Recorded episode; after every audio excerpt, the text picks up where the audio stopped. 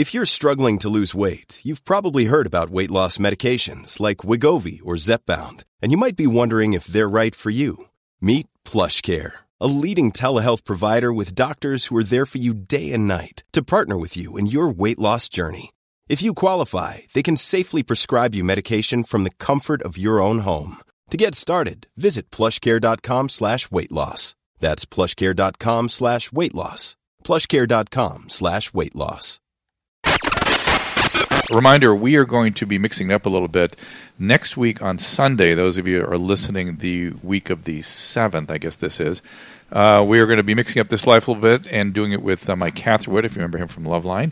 And Bruce and I will also be doing a special weekly infusion with calls. All of these, and there will be also a Facebook Live and a YouTube channel live. And that's YouTube slash Dr. Drew. Is that correct? Susan? Yes. Okay. Wow. So it's going to be a multimedia event next Sunday. We'll be doing both this live with Catherwood and Bruce, you and I. Oh. So that will be all happening on the 16th of July. So do tune in to the YouTube channel at YouTube Dr. Drew, also Facebook Live, and as well we'll be taking calls.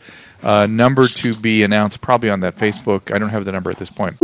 Hey, this is Dr. Drew, and you were listening to This Life with Bob Forrest. and Dr. Drew. Here we are.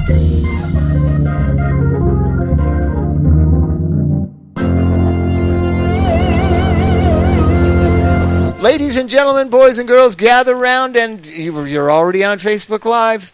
This is another episode of This Life with Dr. Drew and me, Bob Forrest. And a reminder to check out the family podcast at drdrew.com. And uh, please do support the people that support there and click through on the Amazon banner. And we have lots of good sponsors, and we really stand behind everybody that works with this uh, podcast. We appreciate you guys' support. If it weren't for the technology of Apple and the genius of Steve Jobs, we'd be out of business, right? Yep. Yeah. I mean, basically, it's all Steve Jobs things that we Well, use. I was thinking when you watch the Jobs movie, he, he, he's introducing the uh, iPod. Pod, yeah, the, iP- the what is The it? music thing. one, right. Yeah, and he's like 300 songs in your in this little device, amazing. And I thought, wow, that was an amazing breakthrough. Look how far we've come since that. You can have that everything idea. 24 hours a day. And here we are. But speaking of having everything, we have Randy Couture. the here. king right here. Yeah, very exciting. Uh, go ahead. You gush a little bit, Bob. You're very excited. Well, I just want to pick his brain. Hi, Randy. Hey, Randy. Hey, how are you guys? Randy Great. needs no intro, of course, uh, but he, you know, he's been on everything. Been on films, uh, Scorpion, Expendable films. He's a, a was I didn't know he's an, a retired USA uh, U.S. Army sergeant. I did not know that. It's pretty obvious. I, I, I mean, I, he's got. The, I, it wasn't hard to believe. I just didn't know it. So I thought Navy SEAL. like- yeah. So uh, and Randy, you're also promoting right now your son's event. Tell us about that. Yeah, my son Ryan is he's my oldest of three children, and he's fighting this weekend, this Saturday in Madison Square Garden uh, for Bellator Fighting Championship. Uh, it's Bellator 180. He's on the prelims, so you can find him streaming on Bellator.com. Uh, a great card, going to be an amazing uh, fight or, or set of fights on Saturday night here in New York City. So I'm very excited for him to get the opportunity to be on this card. This will be his 15th professional fight, and uh, he, he's a, a very good fighter, and, and uh, I'm, I'm very proud of him. It's a big deal. This Bellator fight is, is created. I was in the city when they announced it, that big press conference. Oh, really? It, it was talked about in the streets. I mean, it was like, finally, it's back. It's fantastic. They were so excited. And uh, I, were you at that press conference, Randy? Did you, or you see No, it? I didn't. I didn't make that one. It was a lot of uh, just. I, I mean, the questions coming out of the audience, they like they like they've been waiting for years to ask these questions. It was so interesting, and uh, So I got a lot of naive questions All right, go for you. Before MMA came on the scene, what was going on that you guys were doing? Because I figure you're the guy that knows the whole roots of this. What? Well, You- you understand really what I'm the saying, United right? States, it, it really hit the United States market in 1993, and I think at that time it was a bunch of different martial artists and combative sports athletes from different backgrounds out to show that th- their style of fighting and martial arts was the best.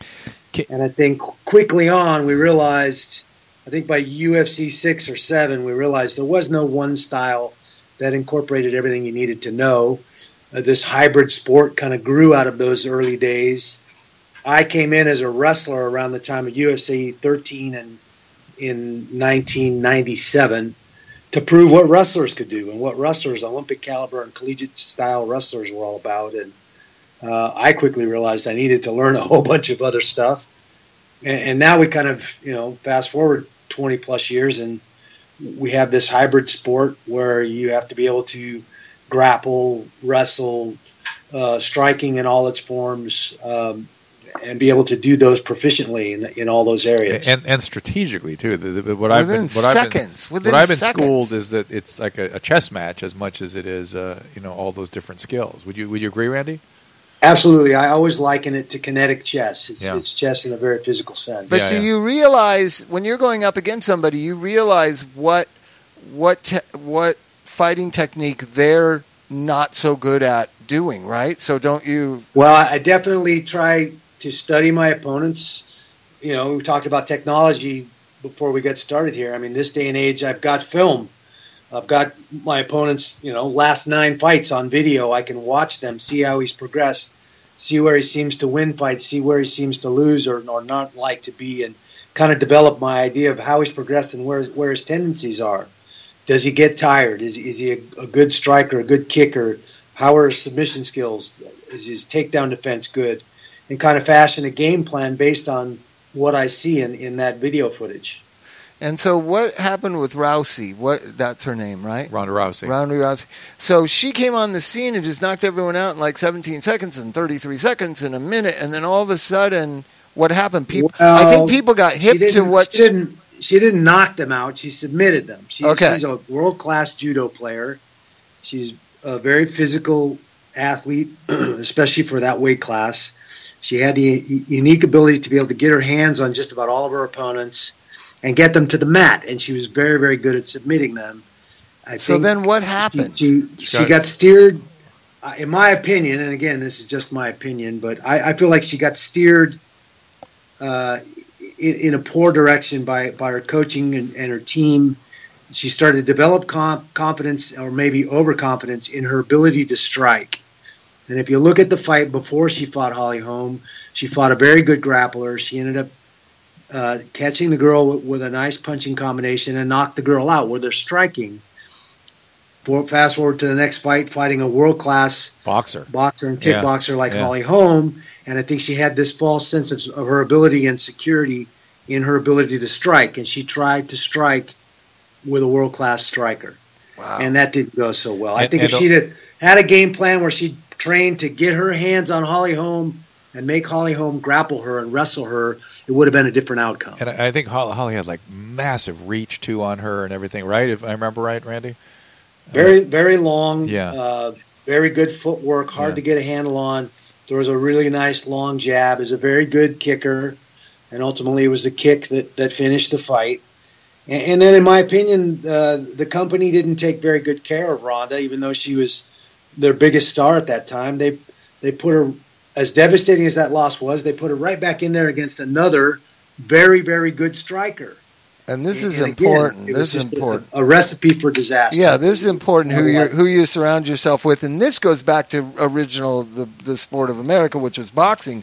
When you look at teams and and a good group of people around, the Mike Tyson being the most famous example of when when Cus D'Amato was running the show with him, he was a champion, and everyone was frightened of him. When Cus died, and he went into some other team, is- and and you know, and then that's where it all starts to fall apart almost immediately.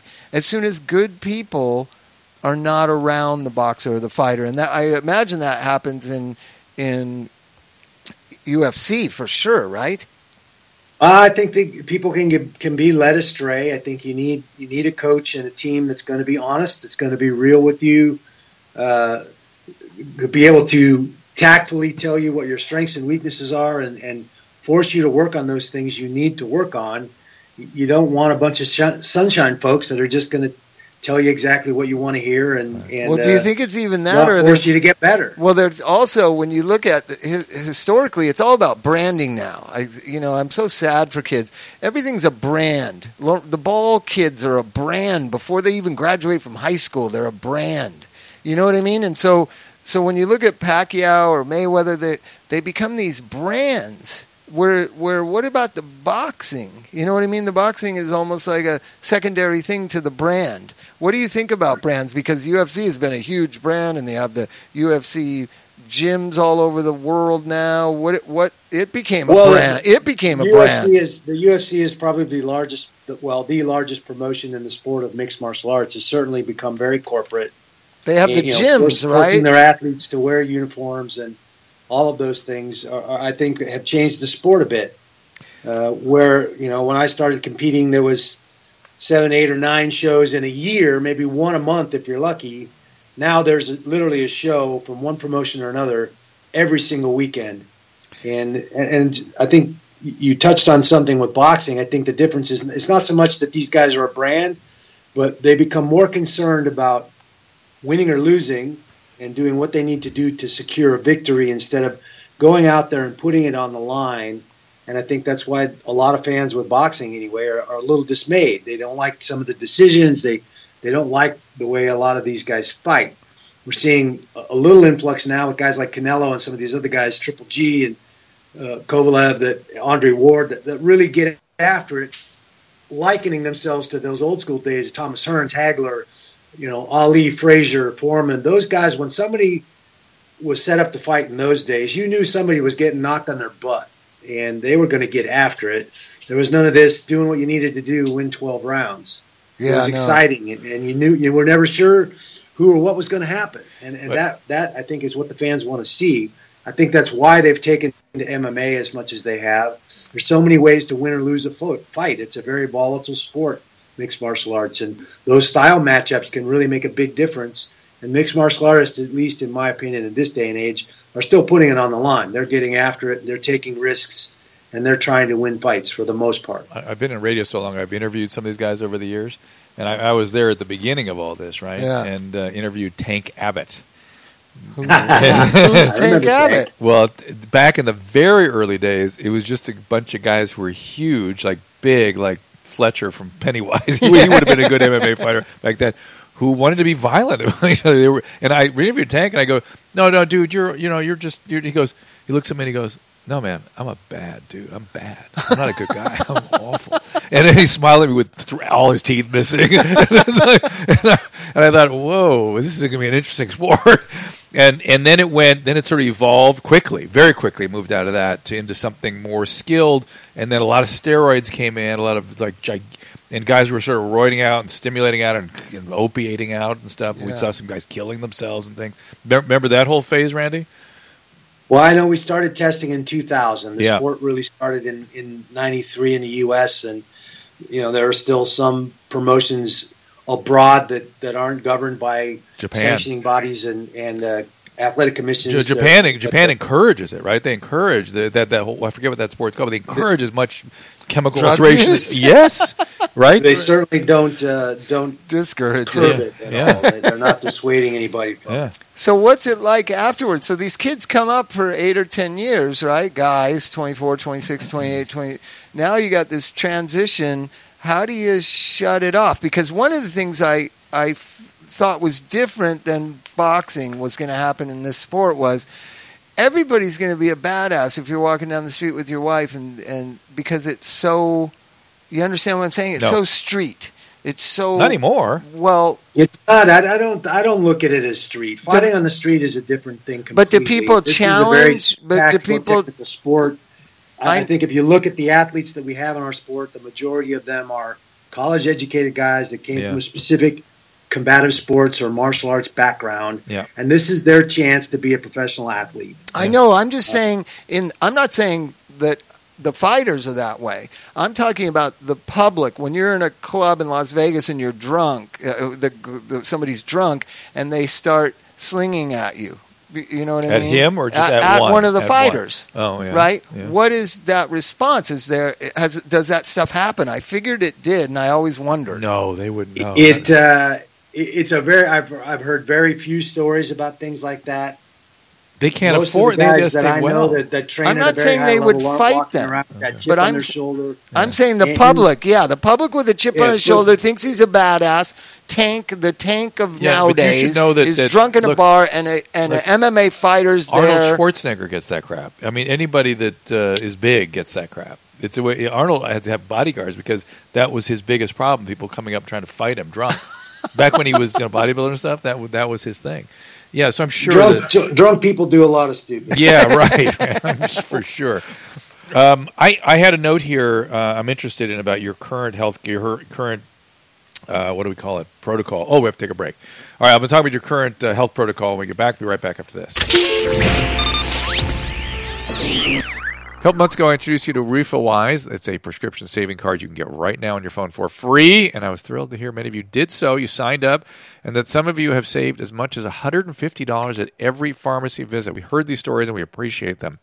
Now, if you already have your Refill Wise card on your phone, remember you can't save unless you use it. You got to use the card on your phone. Just open the message, show it to your pharmacist next time you get a prescription filled. It is as easy as that. Just say, "What can you do with this?" Because it you know they'll give you they'll decide for you what's the least expensive alternative. If you haven't done it yet grab your phone and text drew to the number 22822 immediately your refill wise card will be sent to your screen. It's really fast. Just that's the word drew drw to a number 22822 and if you have an insurance, you might actually save more with the Refill Wise card. And if you don't need the card today, chances are you know someone who's struggling with the high cost of medication, aren't we all now? Help them out by telling them about the Refill Wise card. We appreciate that. Also excited to say that for every Refill Wise user, every new user, they will donate a dollar to the Prostate Cancer Foundation. That is a charity that's near and dear to my heart. Uh, and I, I, want you to learn more about Refill Wise. You can see if your medication could be covered. Just visit refillwise.com. But go ahead, just let's do it now. Start saving right now. Text Drew, that is Drew, to the number 22822. Message and data rates may apply. Refill Wise. Okay, we're back. We're back. Uh, Randy, you're an advocate for testosterone replacement, and I kind of am too, uh, believe it or not. Uh, and do you have any Um, thoughts about that? Well, obviously there was a loophole for a little while in, in the sport of mixed martial arts. It's not something I ever did. Uh, I, I did have my hormone levels checked on a regular basis. We, put our bodies under a lot of stress through the training process, and certainly as an older athlete, uh, your, your body's ability to produce testosterone becomes an issue. Yeah, Um, legitimate. certainly when you're mean- trying to perform at a high level, maintain a lean body and, and, and conditioning and all those things. I chose not to do TRT. Um, I chose to use uh, natural means to boost my body's own production of testosterone, but it's something you have How to you be very that? Yeah, we're, we're aware both of, we're both very very interested in that. How do you do that, it's Randy? Help us. test, you got a big problem. We're both very. How do you do that naturally? Because I need that. We're both very interested there, in that. there are herbs and precursors to testosterone without injecting testosterone into your body that force your own gonads to, to pr- produce more testosterone. So it's it's uh, what's the mushroom? Uh, it starts with a B. There's- Uh, t- t- T. Uh, T. Uh, tribulus, tribulus. Tribulus. Turmeric. I started tribulus. I took tribulus for about. tribulus. There's a, there's a lot of different. I took tribulus for that- three months. I was diagnosed with prostate cancer immediately on the heels of that. So I've always been worried about that one being an issue. Uh, but be That's that a as it horrible may, disclaimer. be that as it may, uh, Uh, I, I've been I've been taking tribulus for shoot, probably over ten years, and I haven't had any issues. okay, there you go. So there's the balance, the yin and the yang of well, it. we don't know is the bottom line, but it, it does do it does work. I know that for a fact. Do you take DHEA or something like that also, or what are you doing? DHEA is also one of those precursors Yeah. to te- testosterone that kind of jumpstarts your body's own production. how, mu- how much do you take? How mu- what's the recommended dose of that? That's sort of uh, folklore. What do you say? I think between three and ten milligrams. It's pretty small. that's very small because it comes in 25, 50s, and hundreds. Uh, I've never seen them that big. Yeah, I think I'm looking at a maybe it's different. ten milligram. Maybe you're maybe you're on DHEAS. Is that Uh, I'm not sure the difference. yeah? It's just a different stage in the congeners. That's all different. The sulfate. And this is just to all feel alive and vitalized. Well, you know, it, it, I do. We're all living so long. I think it's a legitimate uh, thing to try to, you know, if our thyroid goes out, we take thyroid replacement. If women their ovaries go out, they take hormone. I mean, it's a it has risks and benefits, but it's a legitimate treatment for the way we live our lives now. And Yeah, uh, absolutely.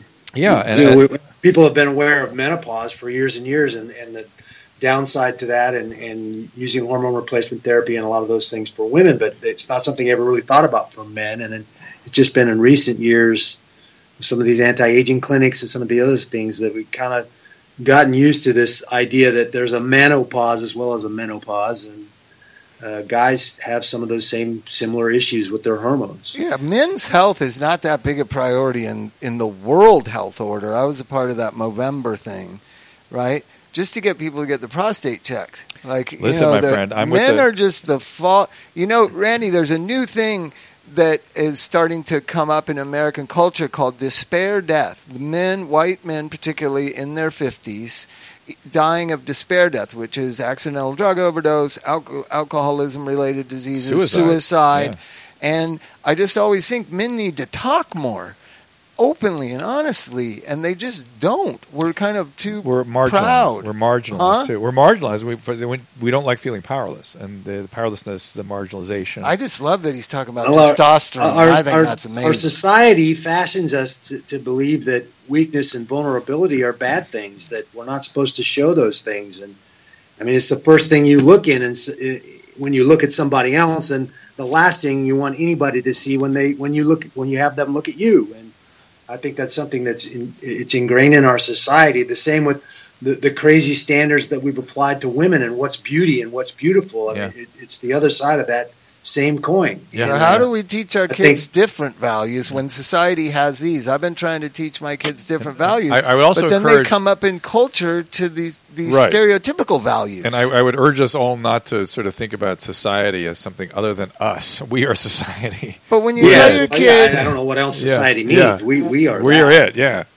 Go ahead. well, Bob. well, when you tell your kid you you don't need to worry about this thing, you, you're just a, a kid going to school, and that's your job in the family, and they're and they're being frightened by media and frightened by their peers. Yeah. That type When I of talk stuff. about when I, when I think of society, I'm thinking of look at the TV commercials, look at the magazine ads, Yes. look at all, all Yes. these things that, that that we're in, inundated with from the time we're a little kid watching television. It skews our perspective in a particular way. It, it, it does, and you can't avoid a lot of it. But ultimately, the primary unit of insulation and of transmission of cultural information is the family. So you keep on them. You know, you stay unified, you stay on them, you stay with them, you stay stable, you stay connected, and and that will help. It may not may not keep it all out, of course, but it, it really is your the buffer. It's the it's the Is it proper to say to other friends? Here's here's the thing. So with me and Elvis, I have a six year old Randy, and he's just video game conscious, right? I don't like video games. I try to keep him away from it. But there are some that I find, you know, are productive. Minecraft. He has to create things. He has to kind of think. But there's these ads that come up in the Xbox Yeah. for these horrible, you know, kind of videos. horrible. It's gonna be his favorite thing in about four Yes, years. what I'm saying is, as soon as they see that, they want that. They want Call of Duty. He wants to know what's Call of Duty.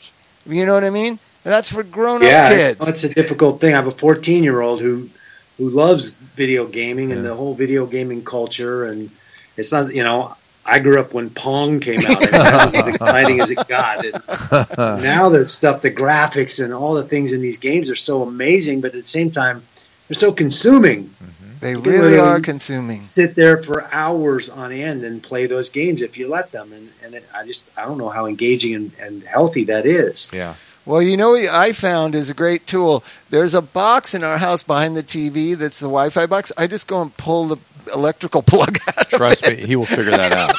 he, he will, and he'll he'll he'll oh. wire house with some special stuff. He'll, Yeah, he'll, he'll be- he'll, he'll be out there. He'll be out rewiring climbing. that very He'll be climbing up the telephone pole and tapping in. back. Yeah, tapping into something. It's crazy how addictive that stuff is. Yeah, yeah, it's and pretty intense. So, well, what do you think? You really think? Gosh, I'm gonna I'm gonna try to go to this Mayweather uh, McGregor fight.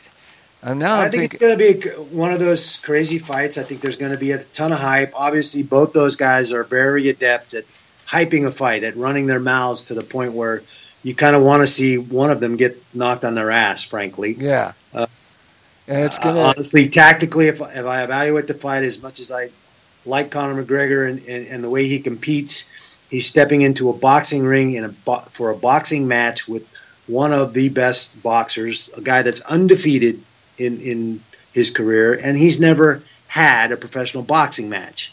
This is not MMA. It's not the same thing. They're apples and oranges. wow. Now he's got he's got a couple things going for him. He's long and rangy for that weight class, and he's unorthodox. He's not going to throw punches like every other boxer that Floyd Mayweather has, has faced.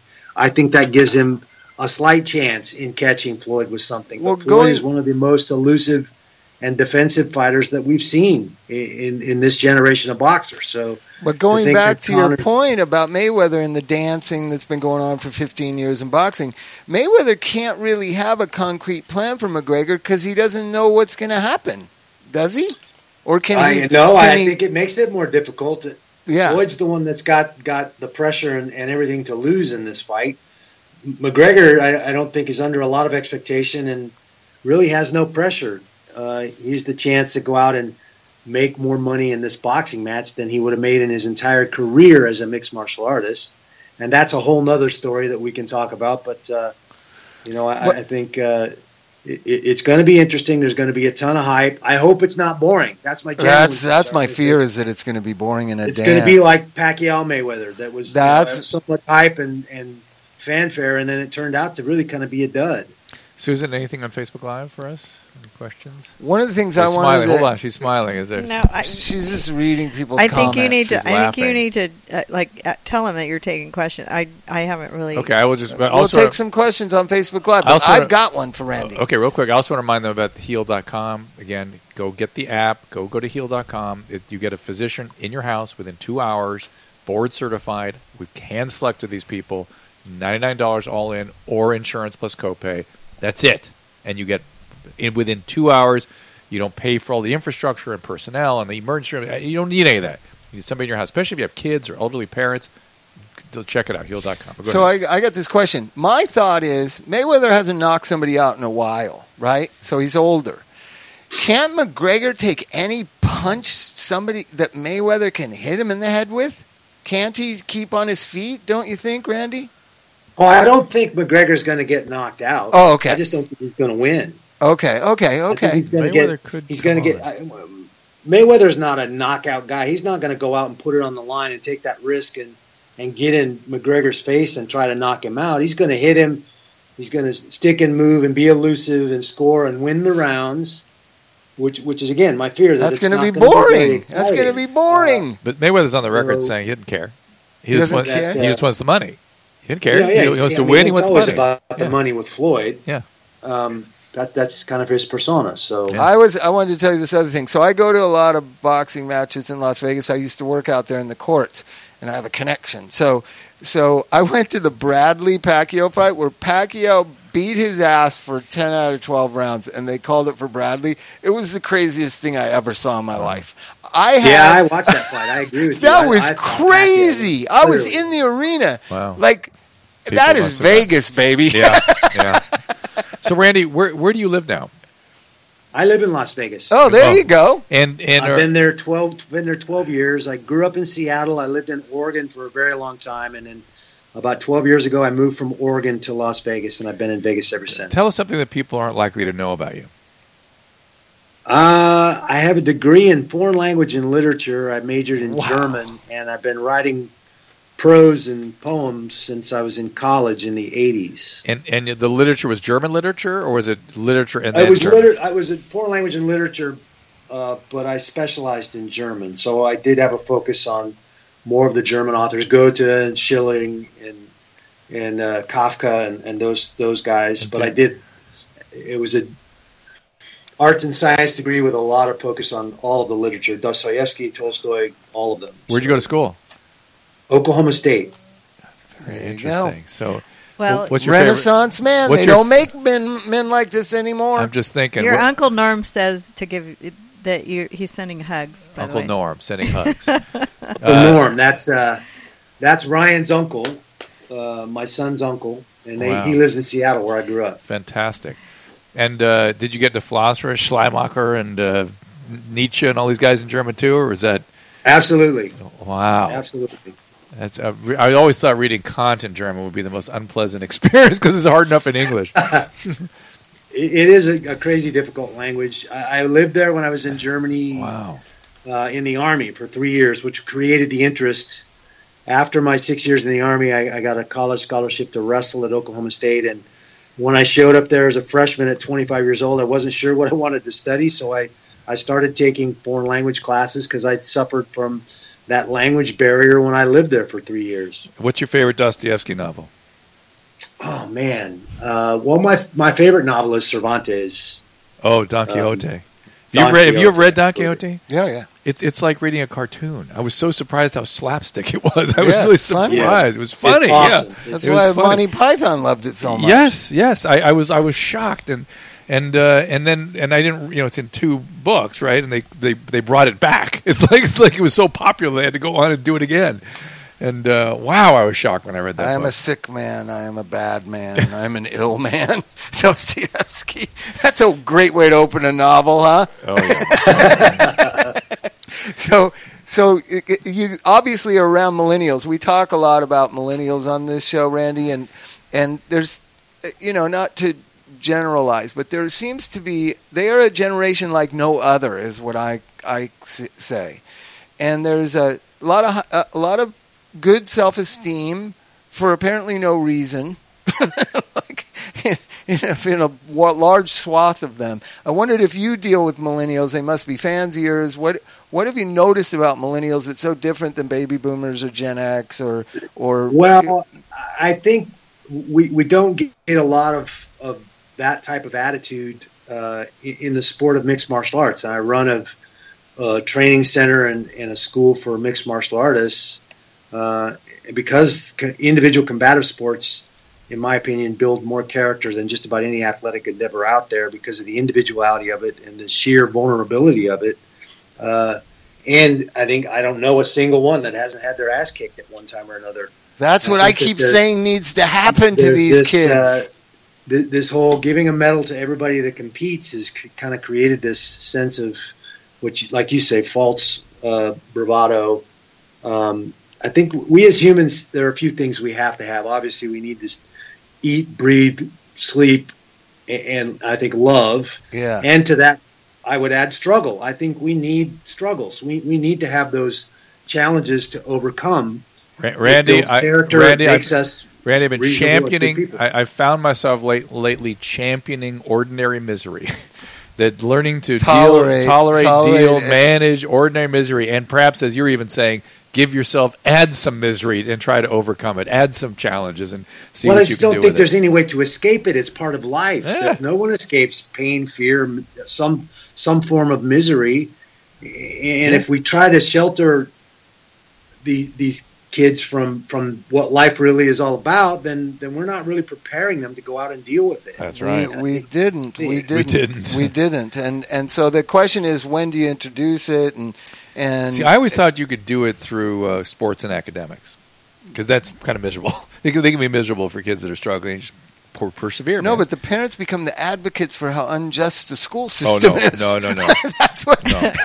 that's what happens. That's a split. That's it's splitting. splitting. That's splitting behavior. No, you no. know. Well, you- I, I absolutely believe that athletics is that, that's why athletics are so important for our kids. They teach us about winning and losing. They teach us about overcoming, about getting out of something exactly what you put into it.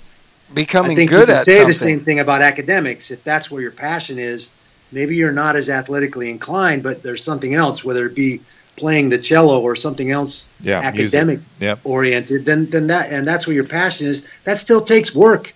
You're still going to fail from time to We time. It's still going to be a struggle. And it's interesting, you know, people that are that work out regularly, that have athletic, you know, prowess, military, you know, challenges, also seem magically be able to do well academically and in business. Blah, blah, blah, blah. You know, it, it translates in every sphere of life. You know, you can use those skills everywhere. and it's a crazy thing. So you're out there. You, are you in Summerlin or are you in real Vegas?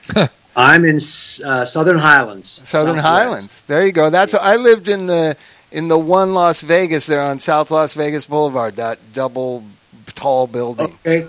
Yeah, yeah. On Blue Diamond Highway and, and Las Sure. Vegas Boulevard. I lived there for years. I love Vegas. And I kept telling Drew, there's a Las Vegas you have no idea. It's the most beautiful parks, the best schools, it's the best everything. Yeah. Because of all the tax revenue that comes from the gambling. Oh, it's the greatest community in the world if you don't go to the strip. Right, right. You know yeah, what I mean? everybody equates it with the strip and the craziness or their crazy weekend on the strip. And there's a whole other world to Vegas. I, I love when family or friends come to visit and we don't take them down there. We go out to Red Valley Rock, Fire, Red to, Rock. Good, to Good Springs, to the Pioneer Saloon, or you know, somewhere out in the desert to go shoot, or you know, I mean, there's just so many other things to do. Red Rock is so beautiful. They just found I love some it. 90 million year old bones up in this canyon Whoa, right west of uh, west of Vegas.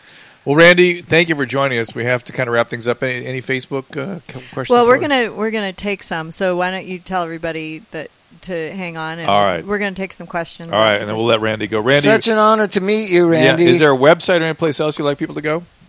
Uh, you can find me at extremecouturemma.com uh, or extremecoutureclothing.com.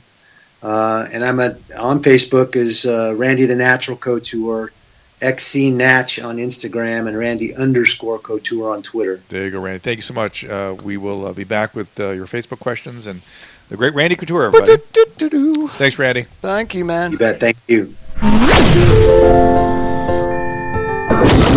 So when you're sick, the last thing you want to do is get dressed and drive to a doctor's office or an urgent care. Listen, you can get a licensed, highly trained, board certified physician right in your home or office on demand, on your schedule, without exposing yourself to anybody else sick or waiting. That is exactly what you get with Heal. Heal's a mobile app that puts the power of on demand medical care at your fingertips. Simply sign up at heal.com, download the app, and you will get a top notch board certified physician when and where you need it. Within two hours, Heal doctors are on call seven days a week, 365 days a year, in a growing number of locations, including Los Angeles, Orange County, San Diego, San Francisco, Washington, D.C., and Northern Virginia. Heal accepts most major insurance plans, so you'll be responsible for just your copay with most insurances, and it is otherwise $99 all in without insurance. I serve on the Heal Advisory Board because I believe this is the future of medicine. I cannot say enough about the quality of care available through Heal, and I urge you to check it out today. For more information, visit heal.com slash Drew. That is heal.com slash Drew. Okay, Drew, get off your phone. We're going to talk about Carrie Fisher. All right, let's do it. Yeah. yeah, so we had I said speculated. get off your phone. so we had speculated. Sorry, I thought I was. we speculated and we were shockingly wrong, though we were right. yeah, we were we were wrong because there wasn't fentanyl or Xanax, which we would normally anticipate. But when I saw, I got forwarded the, the autopsy and I saw heroin on there. Yeah. I was like, oh my god! It, two things happened. We The thought it'd Carrie, be- I the Carrie I loved, I had junky respect for. Yeah. I don't know why. It's so sick. But I was just like, that takes guts and a set of you know what So- so in other I words- don't know that I have. So in other words, to go all the to way go to heroin. all the way back. yeah, she. Now, what do you speculate happened? I, think- speculate she got upset over three years ago over this lawsuit she was in. Yeah. She went to a doctor. Yeah. Doctor- Headache, back sleeping, pain, sleeping, sleeping, yeah. couldn't sleep, worried about this lawsuit. Then came a second go round, which was the horrible, hideous stuff on the internet about her appearance in Star Wars about Oh. a year ago. Oh, You didn't know about this? No. She was crying. because people called her like old and Oh, fat and Oh. oh, just the mo- and uh, my whole thing. I learned this in 2007 in Celebrity Rehab. Don't read the internet. If you're on television, Yeah. don't read it no, that's right. because there's such gross, mean spirited. Mm-hmm. And she did a big thing in Vanity Fair to try to counter how emotionally she was affected by this horrible, horrible shit. So that may have been where she got headaches and back pain, and then went to a doctor for that, and then off we go. Yep. And then eventually it goes to heroin. Once now she was. in the clutches of Beverly Hills doctors. so we expected that she would have died of prescription medication. Yes. So we still speculate that it got going with prescription. Yeah, medication. almost sure. unda- almost undoubtedly. Yeah. Right? And, And- dealing with not just what we call life's everyday misery, Yeah. but real the you know events, Horrible stuff, horrible horrible, stuff, stuff, yeah. right? A- and- getting sued's a horrible, stressful situation. B- being attacked for no reason for being sixty years old. Yeah. So It's just people are so ill. Yeah. They're just so ill. Yes. And I know she was profoundly affected by the negative response from Star Wars. Oh, and I'm, I she's such a delightful person. She's the I mean, she's greatest. yeah. I, I'm. It's painful to hear this. funny and, is and self-effacing. but this is another thing. Tough broads like her, Yeah, which yeah. I would say tough Oh, broad, yeah. underneath soft. Oh yeah, Right? And, and her dying of addiction doesn't change or diminish any Doesn't of take any of it away. Uh, but th- this there's, there's a couple things we, weeds things we need to get into. She was over in the United Kingdom doing the catastrophe show. You need to see it. She's great in it. It's a great movie, Oh, great really? series on, on Amazon. It's a great series, and she plays a alcoholic mom, you know, Oh, a recovering good. mom of an alcoholic, and it's it's the story of a struggle. Uh, and I'm suspicious that maybe she got going over there, ran out of pills or whatever, and that's probably the ecstasy Oh, kicked in. oh, yeah. yeah, you know what I mean? Because it's a different culture over there. We're like, oh, honey, the what is this?" ecstasy makes no sense at all. In England, in England, it makes sense. They does? Oh, there's shitloads of it. Really? Excuse me. Sorry, Facebook. They do a lot of it, uh, and and uh, and especially you know London and that area. So it, it I think that made whoever was probably getting her the heroin was probably also, honey, a little bit of this. Yeah, of that." that's where you know. a lot of a lot of my sober friends have been like, How, "Where would she ever know where to get heroin?" I say, "Well, Oh. there's two sides of the world. There's the non-heroin side of the world, and then there's the heroin side of the world." And and Let me tell you the about the- people you buy Xanax from know where to get heroin. Let me tell you with a, a heroin London story. Did you ever know uh, Alex? Our, our, did you ever? Before, Alex gone before you got there? Uh, we had a counselor named Alex. She was a Eastern European. oh yeah, yeah, yeah. Remember Alex? Before I worked there, but I yeah. knew her. Okay. I knew her. She, when she was trying to get sober from heroin, detoxed and then went to go find her roots. That was the problem. She had to go back to Eastern Europe and find her roots. Then she wouldn't use heroin anymore. That was she decided. Oh, that. yeah. So she had a layover in London, and she was going to be in London for like six hours. She went, so she went from Heathrow to go to the National Gallery, and she said she hadn't been in London two hours before she was slamming heroin with the security guard of the At- main gallery in the National Gallery of London. And I thought, oh, that's the best heroin story ever. How do you know to walk up to a guy with a baton in a in a with a and a hat and a uniform and go, hey man, he's ready to slam? Let's go. Come to the bathroom what's with me. happening? Yeah, and to heroin addicts see it. They know other heroin addicts. They just know it. I see it now at Walgreens. oh boy, see, I don't. Oh, Jesus. Okay, you're not. Go ahead. Somebody asked a question: Could the ecstasy have been cut with the other stuff? No, No. but no. The question, but the heroin could have had stuff in it, like the methadone, the Demerol. These Well, other things go. she had in The there.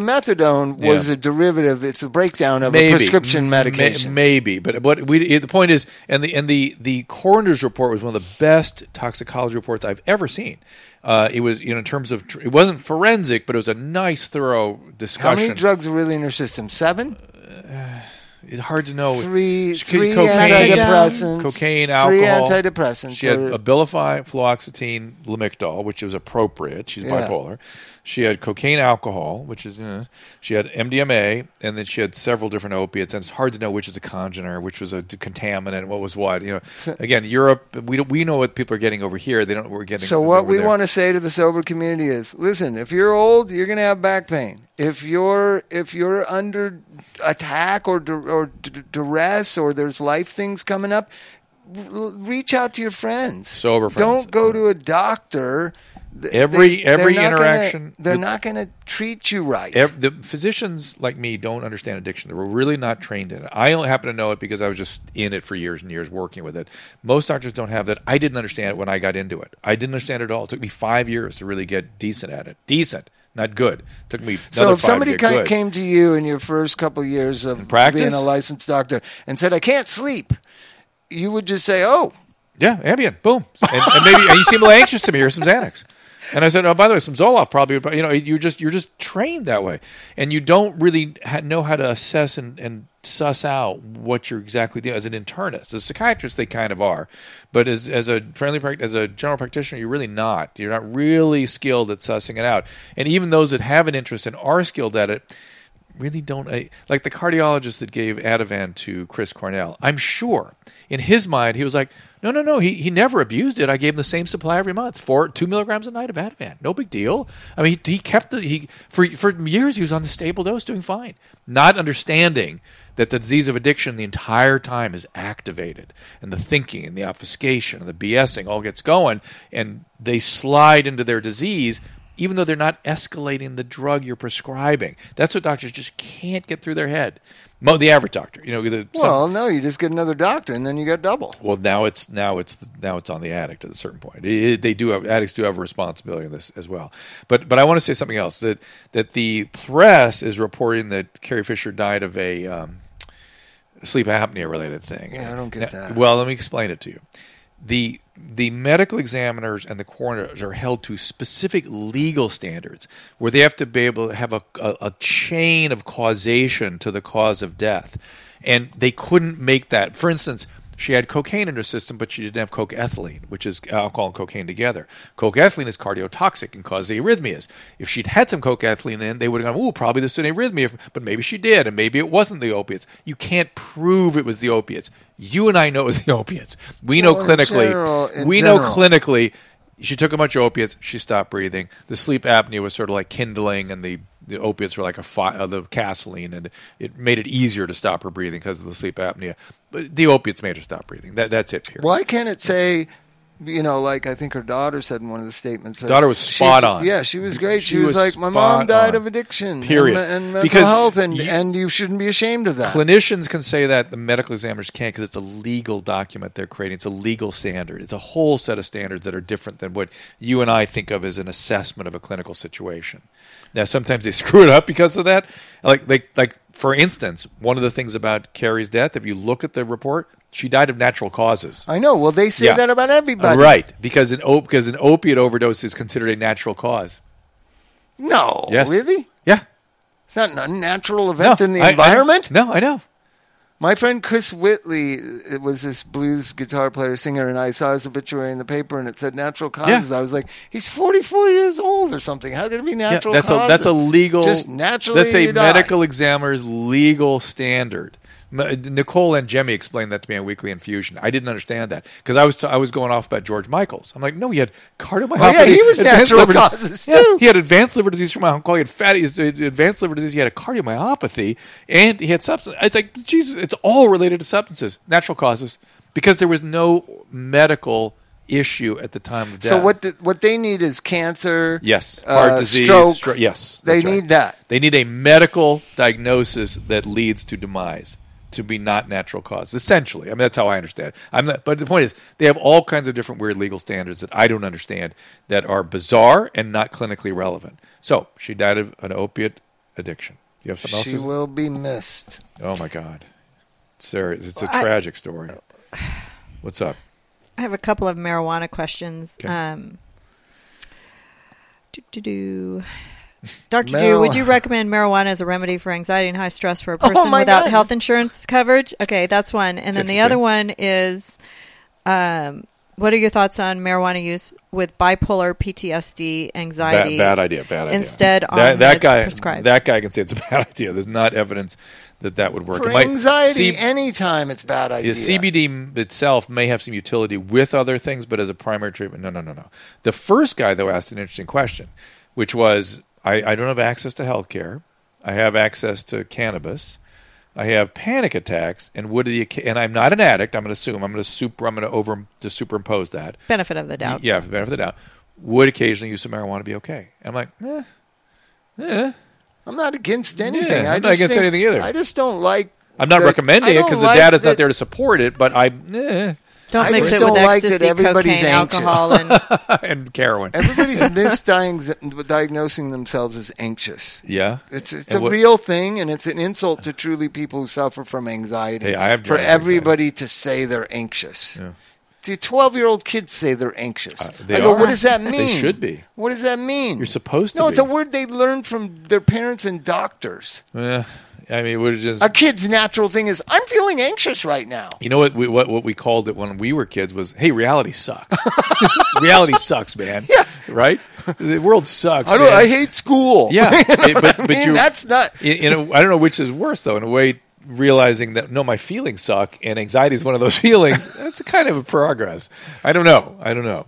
You're right. There's too much focus on not feeling good. That that because not feeling good is the normal state of humanity. I mean, it, it is. But, is that. but but feeling horrible is not. And sort of where is diff- that differentiation between eh, I don't feel good all the time, or I have some bad feelings versus I feel horrible. I can give you an example this morning. So I'm dealing with this guy. He's anxious. He's getting discharged on Friday. He was told he has, and blah, blah, blah, and da, da, da. And you know how it is in a rehab. So then he comes at me as soon as I walk in the door, and blah, blah, blah, blah. And he's trying to once more days or one, you How know, long's he been once, uh, you know, two months or something. Post-acute so withdrawal. then, so then So then, literally 15 minutes later, he's laughing and just uh, everything's great. Well, that's that's how you And know. listen, that's Bob, life. No, no, Bob, but that's also how you know it's post-acute withdrawal because when they're in it, they feel like it's never going to end.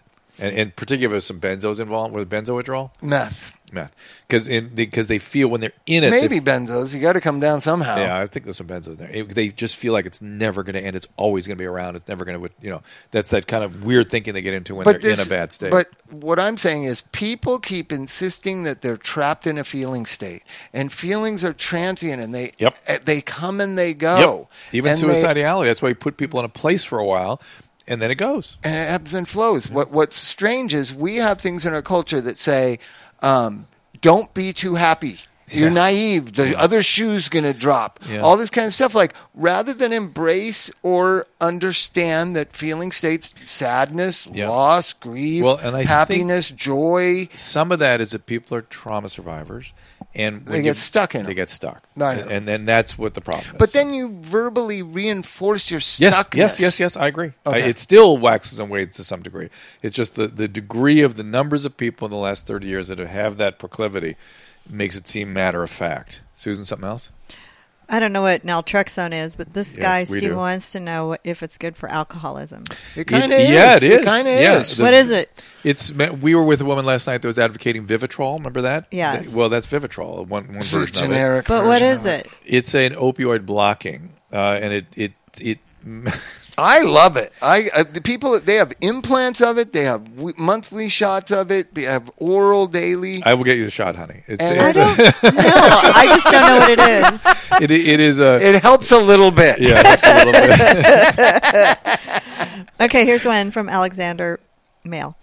Uh, what's the longest treatment for PTSD with sertraline last? With sertraline last? Mm, it's I don't know what that question. I don't is, know if he wrote that right. Sertraline It's is, is, is you know an antidepressant. it's helped with getting my anxiety attacks, but the Yes. VA isn't giving me a definite answer, answer on on how, long, long? it, it will. I'll be Oh, on it. Oh, I, years. I've been on it for a month. No, no, years for sure. And, and that's if you're doing active therapy, and you should be doing active therapy. And group, a big part of that. If you're, particularly if you have sort of military kinds of exposure with your PTSD. I want to go back to Vivitrol because not enough is made of that stuff. Naltrexone, we should all have next naltrexone in our hand in case we come across somebody with an opiate overdose. Yeah. because you can reverse it immediately. They'll wake up. Oh, and that's they'll the survive. thing. That, it's like Narcan. It's Narcan. Narcan is a form of. Is, There's is a relative two of other things. I believe it has some uh, reducing of cra- of of kind of thinking about opiates Yes. with opiate It addicts, pro- it might- but it also they all love taking pills, Yeah. and when they take the pill and they're just oh I can't use and all they reinforce it. Whereas Maybe. when you told me or Steve Earle or other junkies in the '80s, oh you're going to be on this blocker, Yeah. we just like oh no, well no no no I can get it. through it. Well- they just they're just like they're followed directions I, I- people I will now. give, maybe that's good for the millennials. I've said that the research shows that the Vi- Vivitrol is superior to the pills. Okay, and there's less side effects, liver yeah, side but effects. Vivitrol's nine hundred fifty bucks. Seven hundred bucks, yeah, and that's why I didn't use a lot of it because we had other ways to spend that Yeah, money in terms of getting people sober living. I, I'm with you. I, I'm not. I'm not disagreeing with you. And, and then the implant's a lot more expensive, but that's may even be more effective. Not at Kaiser. Kaiser believes in the implant. well, it's not FDA approved yet. So anyway, I, I don't want to They're giving it at Kaiser. good because the, there's What is that? A research thing? Probably. Oh. It, it- not enough is yet made of these blocking agents. It, they block the ability to get high from opiates And your They- ability to be treated for pain Well, if you get in a car accident, well, right? Maybe, and and then the, but it decreases the the response of euphoria from alcohol, and may decrease the thinking about alcohol too. And it may, again, in my experience, have a little utility with uh, stimulants. of all the drugs in all the harm reduction, all the psych stuff Yeah. that's supposed to reduce cravings, naltrexone is the one drug I've seen work. Yeah, I, we're, and we and I don't understand why the excessive enthusiasm for Suboxone and the naltrexone, Narcan stuff is sort of marginalized. And even people like, oh no, people die when they take that. I'm like, what, show me the research. And and let's remind everybody, They die if they take naltrexone? that's what that's what our psychiatric colleagues say. But, but listen, but listen, SAMHSA and NIDA are Love Suboxone. in business with the drug company and generating income for those organizations on Suboxone and uh, marg- and, and obviated their generic application. They need generics, and they're continuing to benefit and did the research in it. So there's a weird collusion there. It concerns me. That's all I'm saying. It concerns me. Okay, Yeah. so I know two. Pe- this is from Canada. I know two people who want to get into rehab. They've called all those numbers on TV, but due to money issues, they can't get into anywhere. They need medical detox. Dying for help. Please message me for more details. But This is Canada. Canada, Canda is her name. Okay. Kanda. So well, so no- so National there's two different. Uh, well, yeah, National Assessment Foundation will uh, uh, help you straighten it out. What's the number? But let's It's the National Assessment Foundation.com. yeah, we can go to that. But or National Addiction Foundation, just NAF, type Yeah. that in, it'll show it. But let's explain to people what's going on because there's a lot of fear about Obamacare and there's a lot of fear about why people can't get help. There are three types of insurance there's good insurance, there's basic insurance, and there's Medicaid. Those are the three. The, the, Basically. the, only the good insurance gets you fancy rehab. and doesn't do it for very long. Yeah, but you month get outpatient. You most. can get outpatient for a while. And, you get a so- month at the most total yeah. six Yeah. two, 60 days including outpatient Yeah, right? Yeah. for really really good Aetna PPO that only people in unions you can't And- buy and- that insurance really anywhere. can you can't buy that anywhere. Yeah. you you get it from a union you get it from your job.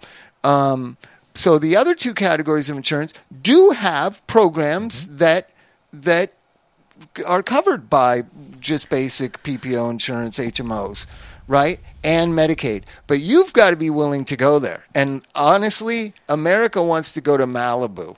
Yeah. You know what I mean? And only one out of three people. I do too. Only one out of three people can go to Malibu.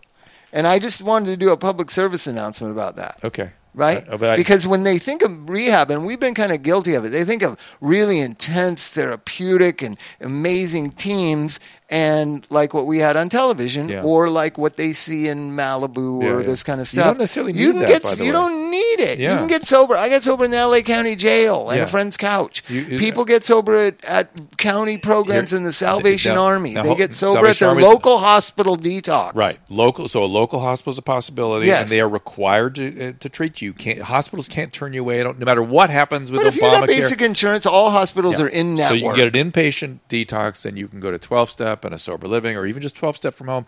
12 step is free. People will sit on you and stay with you. People who stay sober themselves by helping you.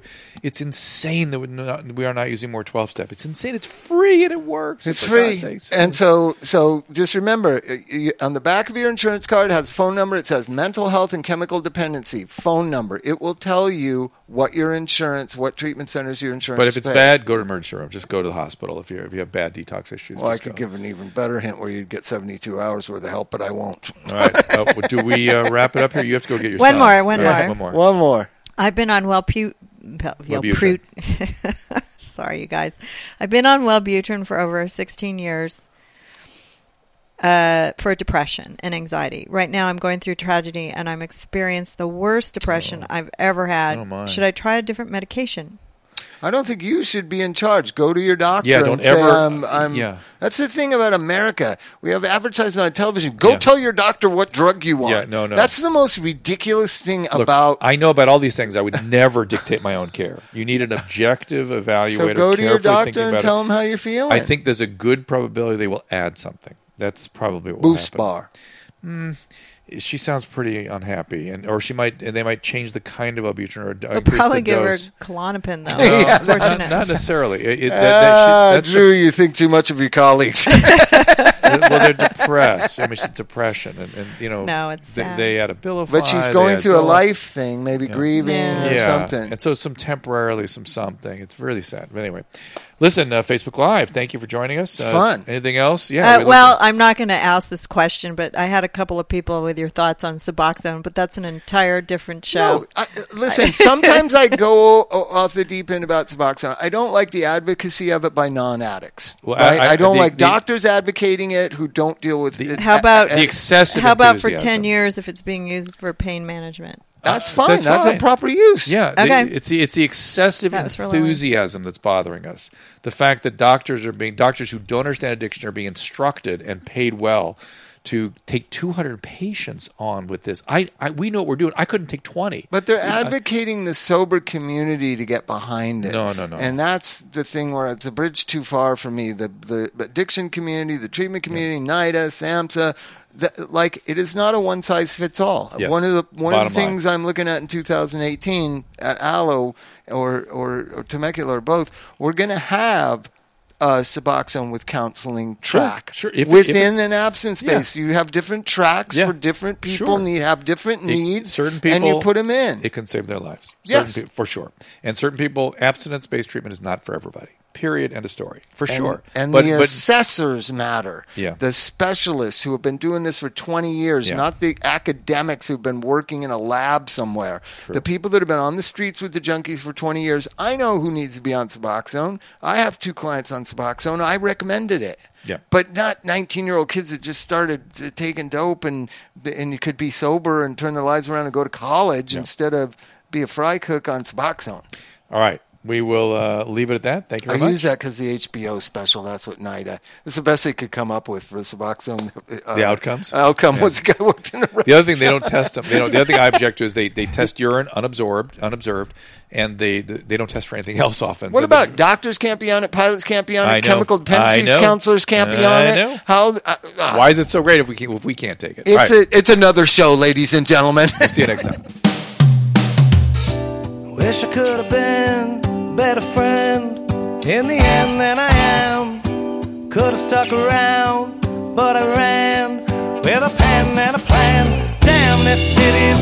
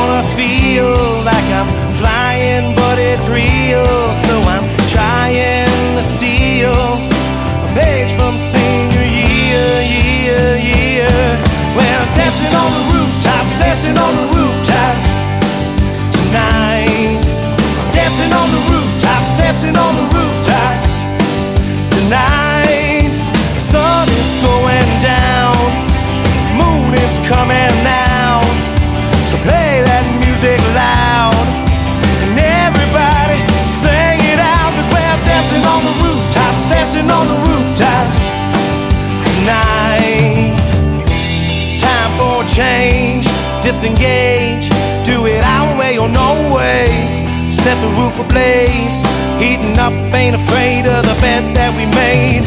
She's dancing dirty, dipping down all flirty. Hope this building is sturdy.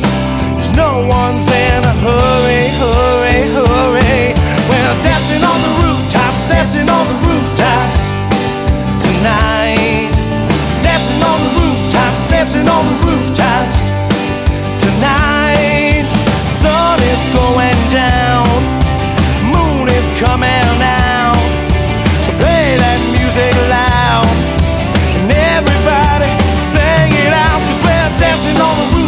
dancing on the rooftops tonight.